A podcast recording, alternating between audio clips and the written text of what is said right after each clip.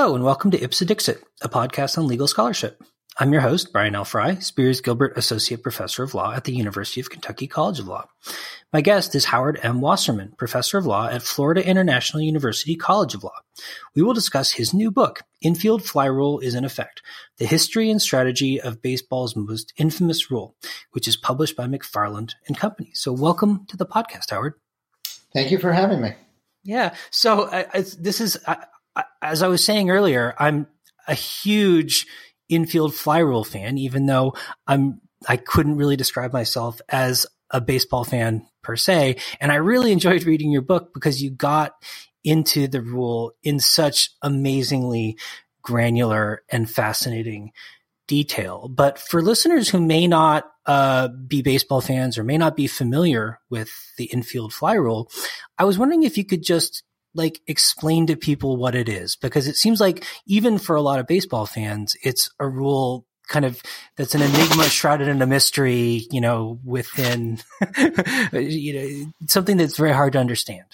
Yeah, no, and I think that's why there there are like there are multiple groups out there. There are people who are baseball fans. There are people who are infield fly rule fans. There are baseball fans who are very big fans of the of the infield fly rule. Is just this uh, what I refer to as the entree into baseball. If you know the infield fly rule, then you're a then you're a real baseball fan.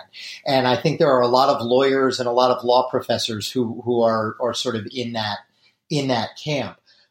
excuse me. So the basic idea of, of the, the basic thing that the infield fly rule says is is this that if a, the batting team is up and has either runners on first and second or the bases loaded with less than two out, and the batter hits a fair fly ball that is playable by an infielder with ordinary effort, that would be an easy catch for an infielder to make, then the batter is automatically out.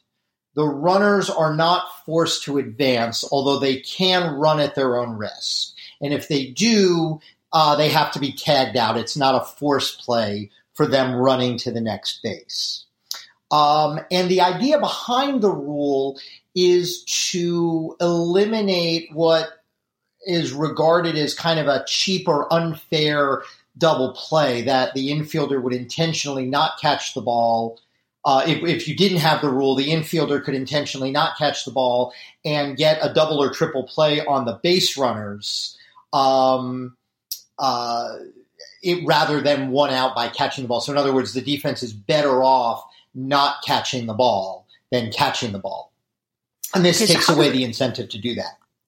Okay, so how does it work in practice? Like if the if the the players who are running see this pop fly ball, do they just know that that's infield fly rule and know that the batter's out, or does something else have to happen? Well, so the umpire has to de- has to declare the has to declare infield fly, has to actually call the batter out. So the umpire has to make a judgment call that the ball is playable by an infielder with ordinary effort. And usually what they look to is was the ball hit high enough in the air and is the infielder settled under the ball and just kind of, you know, is he stationary and, and waiting for the ball to come down to him? Uh, and when the umpire sees that, you'll see him, uh, it's, it's on the cover of the book, he'll raise his fist in the air. Um, that signals that the batter is out and that tells the base runners that infield fly was called, and that tells them uh, what they can or cannot do. Of course, they don't always pay attention, which is where you sort of occasionally get comedies of errors. okay, so when when does this happen? When does the umpire actually make the call? Uh, there's some debate about that, but it it it is some point when the ball is in the air and uh, uh, before it lands on the ground. So there's debate among umpires. Some say you call it when the ball is at its apex of its of its flight. Others say you just watch the infielder, and once you see him settled under the ball, uh, that's when that's when it, it should be declared. Um, and the to, the latter school relies on the idea that you don't actually watch the ball you watch the infielder. When you see the infielder's body language that indicates it's an easy playable ball, that's when the umpire that's when the umpire declares and calls and calls the batter out. Okay, so one thing I think might be helpful uh, in understanding how this kind of functions in practice is to sort of work out in the absence of the infield fly rule, what would happen? So the concern is a double or triple play. So so here's the situation: if you imagine uh, a ball hit, you know, near where the shortstop stands, kind of on the edge of the outfield grass, and the shortstop is settled under the ball um, and just waiting for it to come down.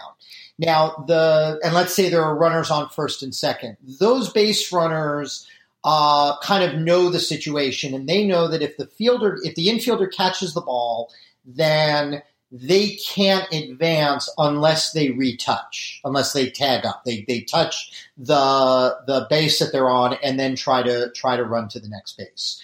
Um, and uh, so and they also know that if they drift too far away from the base, and if they don't tag up, they can be thrown out at their prior base. They mm-hmm. also know that if they drift too far towards the next base to wait and see what's going to happen, then if they drift too far off and the fielder catches the ball, they're going to be doubled off on their prior base. So those base runners both have to stay pretty close or stand right on their current bases. All right, they have to stay really close. Okay, and now if the infielder, if we didn't have an infield fly rule, and if the infielder didn't catch the ball uh, now the runners are stuck because now they have to run like 85 feet to get to the next base ahead of the throws. And they're, and especially on a ball that's reasonably close to the infield, which a ball that is playable by an infielder would be, um, they're not going to be able to beat those two throws. Uh, because they can't lead too far without getting doubled off, they have to stay close to their current base. But then when the ball falls to the ground, they're not going to be able to make it to the next bases. And so the defense, so the shortstop could drop that ball, pick it up, throw to third, third baseman throws to second. Now they get a double play on the two base runners on a play that ordinarily you would expect them to get just one out by catching by catching the fly ball.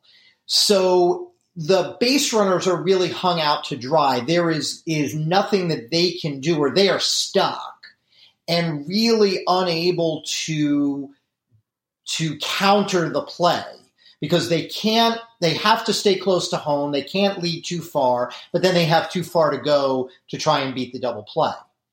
And so the idea of the infield fly rule was well if we call the batter out then the force out on the base runners is off. They are no longer obligated to run so they don't have to go anywhere. So they don't have to worry about seeing whether the uh, fielder catches the ball or not. They can't, if he drops it, they can run, but they don't have to, so that the catch 22 that they're placed in is is taken out. Uh, there's a 1911 newspaper article that described the base runners being up a tree, which is you know kind of interesting early 20th century language to describe it. But we're trying to get the infielders out of that impossible bind.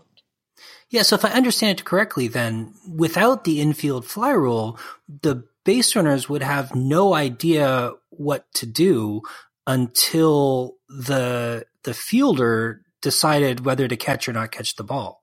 That's exactly right. And then whatever he decides, they're toast. they're going to get thrown out no matter what they no matter what they do. Yeah. And the and and a good infielder, if you take away the rule and infielders practice this and they get good at this, a good infielder can can hide his intention. He can wait until the very last instant to uh, to decide whether he's going to catch the ball or not. Um, and his teammates can kind of work with him to see, okay, what are the base runners doing? Are they going? Well, now I'll catch the ball. Are they staying? Are they staying put? Well, now I won't catch it. Uh, and, and so the, the, the, the infielder has what I call last mover advantage. Uh, because mm. he can see what the infield is doing, but what the base runners are allowed to do rests entirely with the infielder. The the base runner's obligation entirely depends on whether the fielder catches the ball or not. And what yeah. the infield fly rule does is it it it no longer matters whether the infielder catches the ball or not because the batter's out. Right. I mean, it's almost like a Schrodinger's rule or something in a sense. Like the batter's both out and not out until the the fielder decides what to do. Exactly, exactly, and or or we just don't know, so the rule just takes away the possibility of the batter once the rule is invoked. It takes away the possibility of the batter not being out, and that eliminates. I describe it in terms of incentives. There's no longer a reason for the infielder not to catch the ball, and so no longer a reason for the base runners to have to make any choices. Okay, so you kind of alluded to this earlier, but is this like a new rule or is it something that's been around for a long time? And where, where did it come from? It has been around for a long time.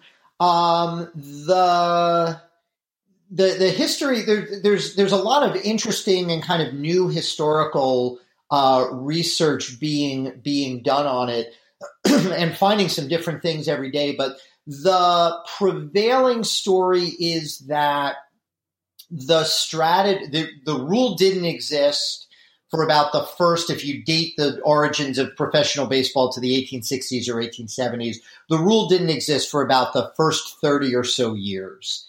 And uh, there were a, a, number of infielders who were quite well known for making this play uh, and for and for executing this play.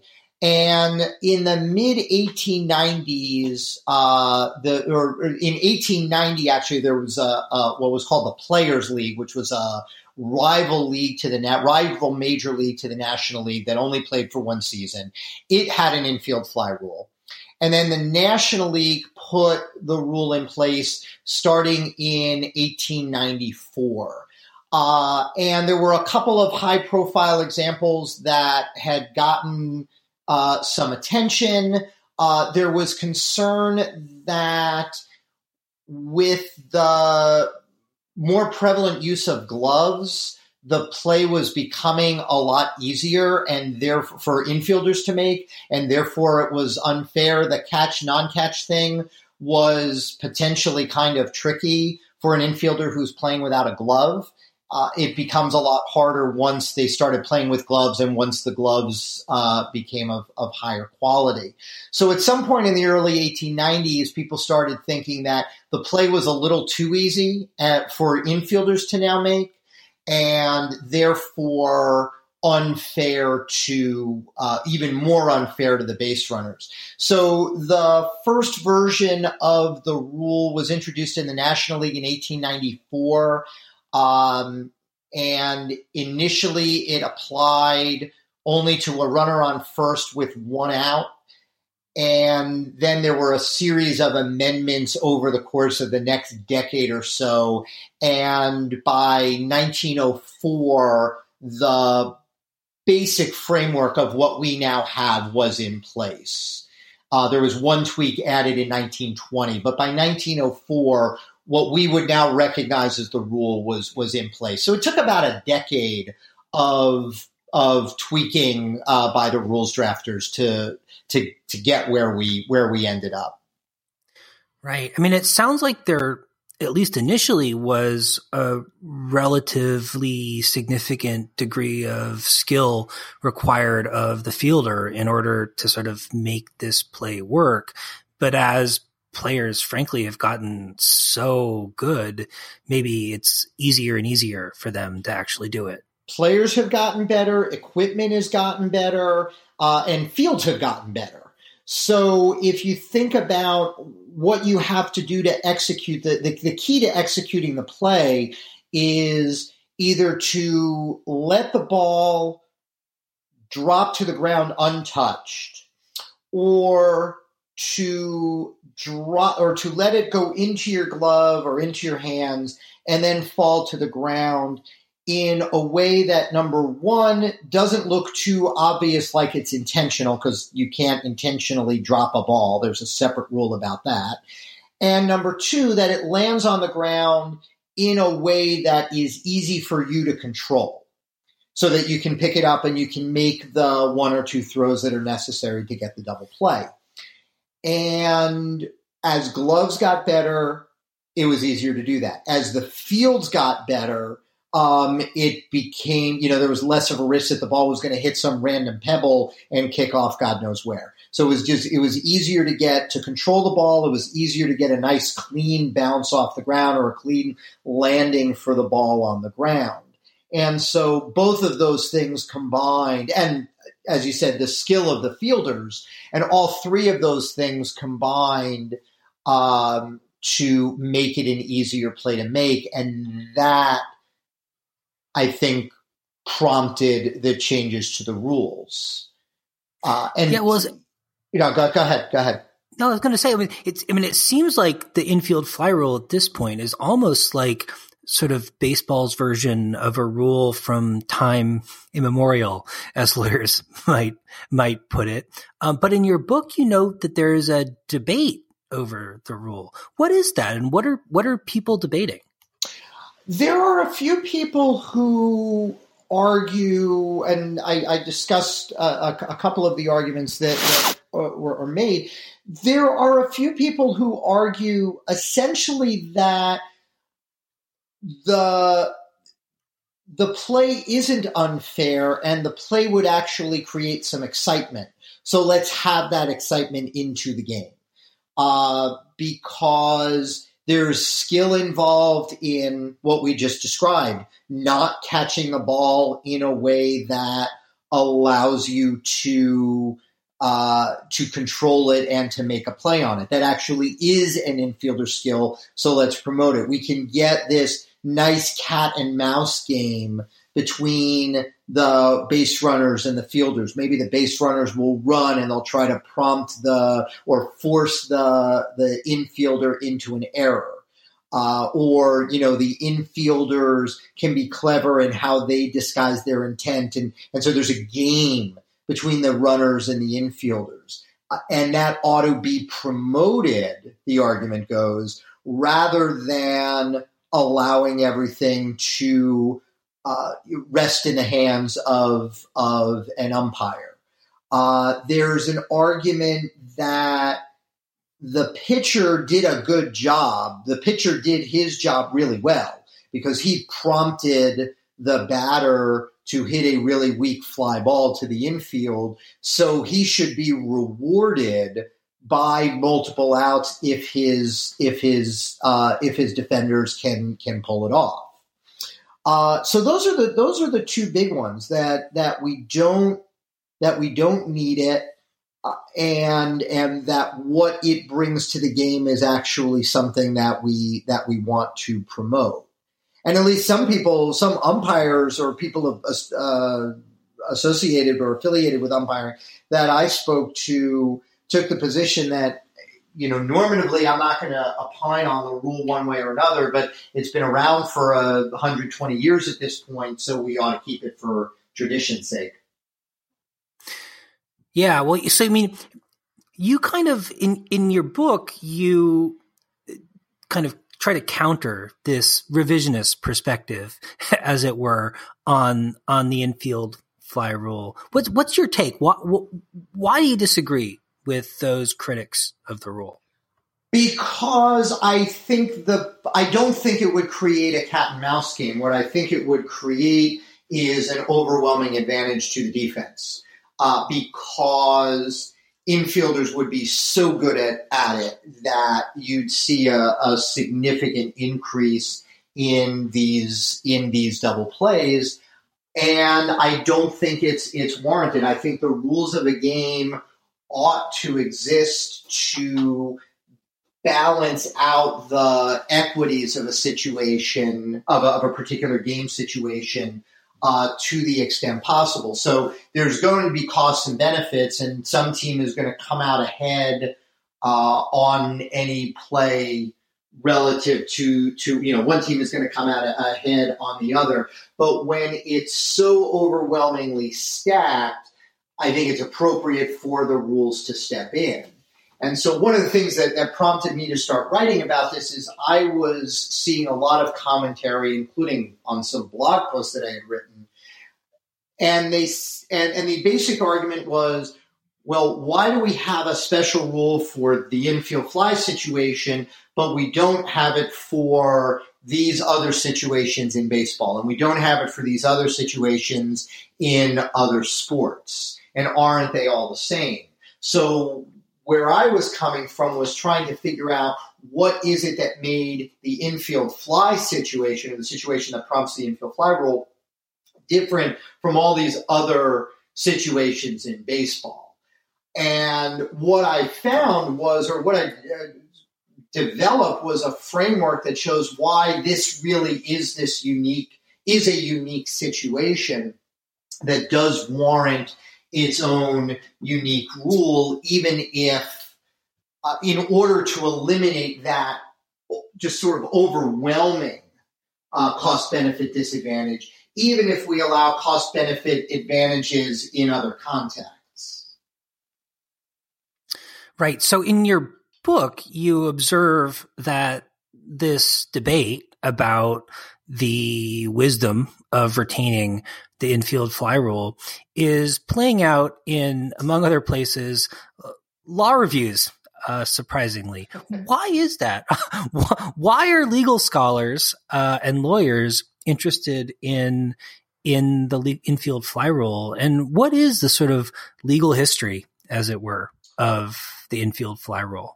So the why goes back to something I, I, I said at the outset. There are a lot of baseball fans who are also infield fly rule fans, and they seem to gravitate into law and into the legal and into the legal academy. Uh, so the the legal history starts in 1975 with an unsigned student piece in uh, Penn Law Review. It was uh, later attributed to a to a, a guy named William Stevens. And the piece was called "The Common Law Origins of the Infield Fly Rule." It was it was an eight-page student note, student comment um, that talked about the history of the infield fly rule and its and and its development and evolution as an example of common law decision making and common law development. And I think so that was published in 1975, and I think there's about you know it's 45 years or so, and there's three or four generations of law professors who are just kicking themselves that they didn't think of it first. and, yeah. And so what followed was over the years a lot of articles that uh, you know law professors would write something. Uh, using the infield fly rule as some sort of analogy or some sort of metaphor for something else property law, tax law, uh, whatever, always kind of pointing back to uh, uh, the Stevens article as as as the as the Big Bang uh, for uh, for it all. Uh, and there's also a strand of legal scholarship that looks to sports to illustrate legal and, and interpretive and jurisprudential uh, ideas. So you know you'll see if when when something big happens in sports that's rule related, you will see law review articles pop up here and there uh, using that play or that situation and that rule to illustrate something about uh, about jurisprudence and, and and legal interpretation, and and that actually is what prompted my interest in in writing about this.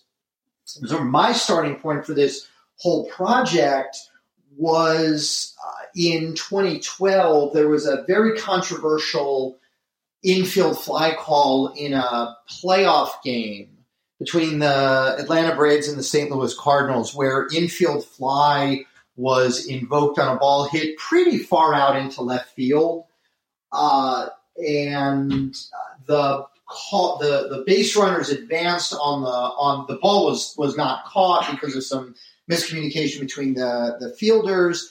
Um, but the umpire invoked the rule. The base runners advanced, but the batter was called out. The fans went nuts. They started throwing stuff on the field, and the game was delayed for 20 minutes. And I wrote a couple of blog posts about the play where and, and, I basically tried to to do the the jurisprudential thing and I and I said that the play was actually a nice illustration of how you get different results if you focus from a textualist perspective as opposed to a purposivist perspective. That if you, if you apply textualism, the call was probably right because the text of the rule just says, is it playable by an infielder with ordinary effort in the appropriate situation? And the answer was probably yes. But if you apply purposivism, if the purpose is to avoid that double play, well, this was a ball that was hit so far out into the outfield that the that the base runners that there was no chance that the base runners would have been doubled off if the infielder had intentionally not caught the ball. So the purpose of the rule wasn't really triggered on that play. So if you take a purposivist approach, maybe the call was wrong. And I, I thought it was, you know, just a good illustration of how you get potentially different results from applying those different uh, interpretive modes or those different uh, approaches to statutory interpretation. Uh, and I started writing more broadly when I saw the response of people saying not only was this call wrong, but hey, we ought to just get rid of the infield fly rule entirely. Uh, and that kind of set me down on what's now been a been a six year uh, has been a six year writing project. well, so you've given one example of how the infield fly rule works as an illustration of a sort of jurisprudential concept. But why is it, do you think, that legal scholars have been so drawn to the infield fly rule as a metaphor for legal reasoning in jurisprudence. Is there something special or unique or distinctive about it that makes it an especially appropriate metaphor for what we do as lawyers and legal scholars? I don't think so. I mean, honestly, I don't think so. Uh, I think it stands out because it is it has its own name and it has this pride of place in baseball. I think even if you don't, if you, like you, even if you aren't a baseball fan, you've at least heard of the infield fly rule. Uh, and, and it's just, it's sort of known in that way. So I think when people were gravitating to write about something, it made sense that that would be the, the thing that they, that they would seize on. I don't think it is necessarily the most jurisprudentially interesting, or it is the only jurisprudentially interesting play that you could see either in baseball or in sports more generally. I think because it's so well known, it just kind of presented itself as the first thing to uh, as the first thing to look at. Yeah. So, well, one thing that struck me when I was reading your book was you talked about the infield fly rule in relation to the aesthetics of baseball. And I was wondering if you could if you could talk a little bit about what what you meant by that about the aesthetics of of baseball and maybe also about sort of like how that might relate if at all to the aesthetics of jurisprudence.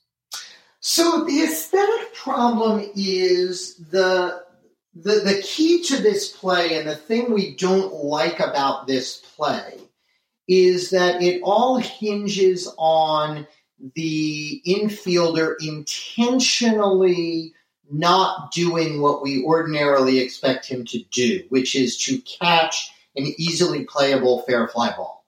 Ordinarily, if there's an easy fly ball, we expect the, the infielder wants to catch it, and we expect the infielder to catch it and the game is is built around around that.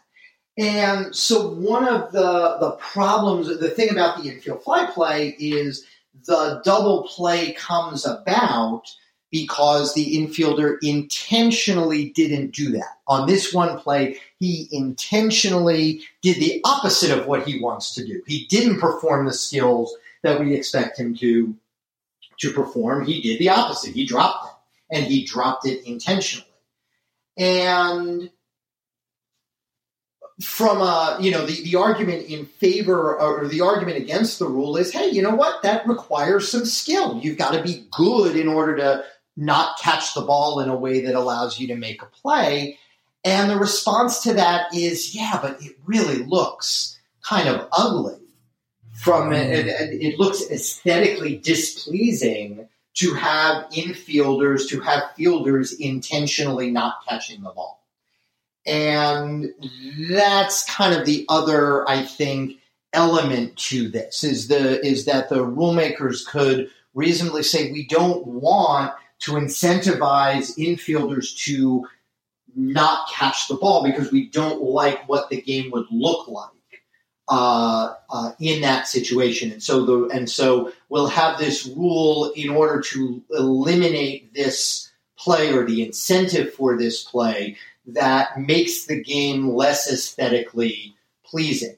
And you can imagine a lot of rules being about that. It's it's it's all all laws, all rules governing some context or some community uh, are about making for the best community, including the the most aesthetically pleasing, the most watchable, the most livable community that we can that we can create. And that in a sense that's what a lot of legal rules do. And that's at least a piece of what the infield fly rule is is designed to do. So in closing howard i wonder if you could speculate. Do you think the infield fly rule is going anywhere or is it here to stay? It is here to stay it is it is not going anywhere um, the, the voices that are pushing for its repeal are sort of very much in the wilderness.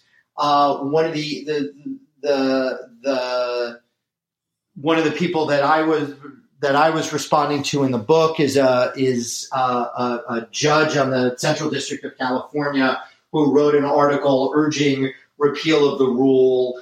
And he's obviously in a high profile position, but not high profile with with respect to baseball.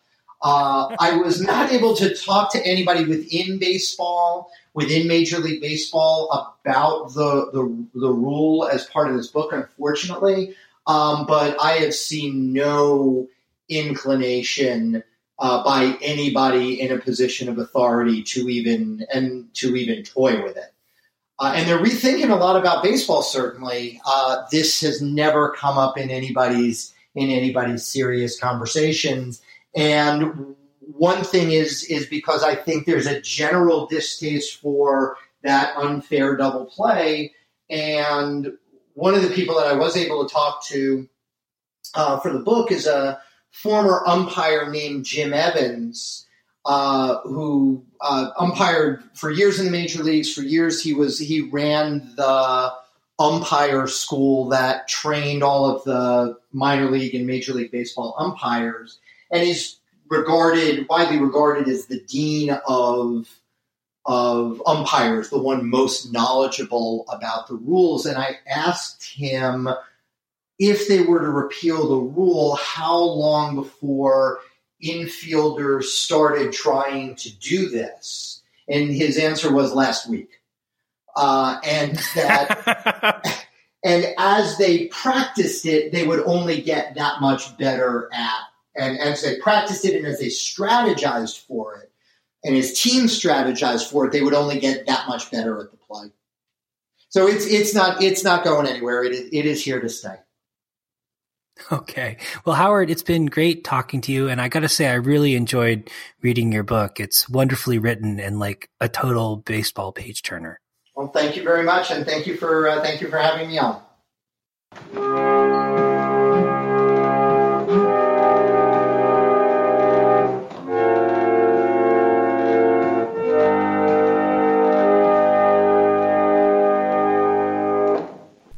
Stan Musial, one of the greatest left-handed hitters in the game of baseball. Stan, what advice do you have to youngsters who want to become great hitters?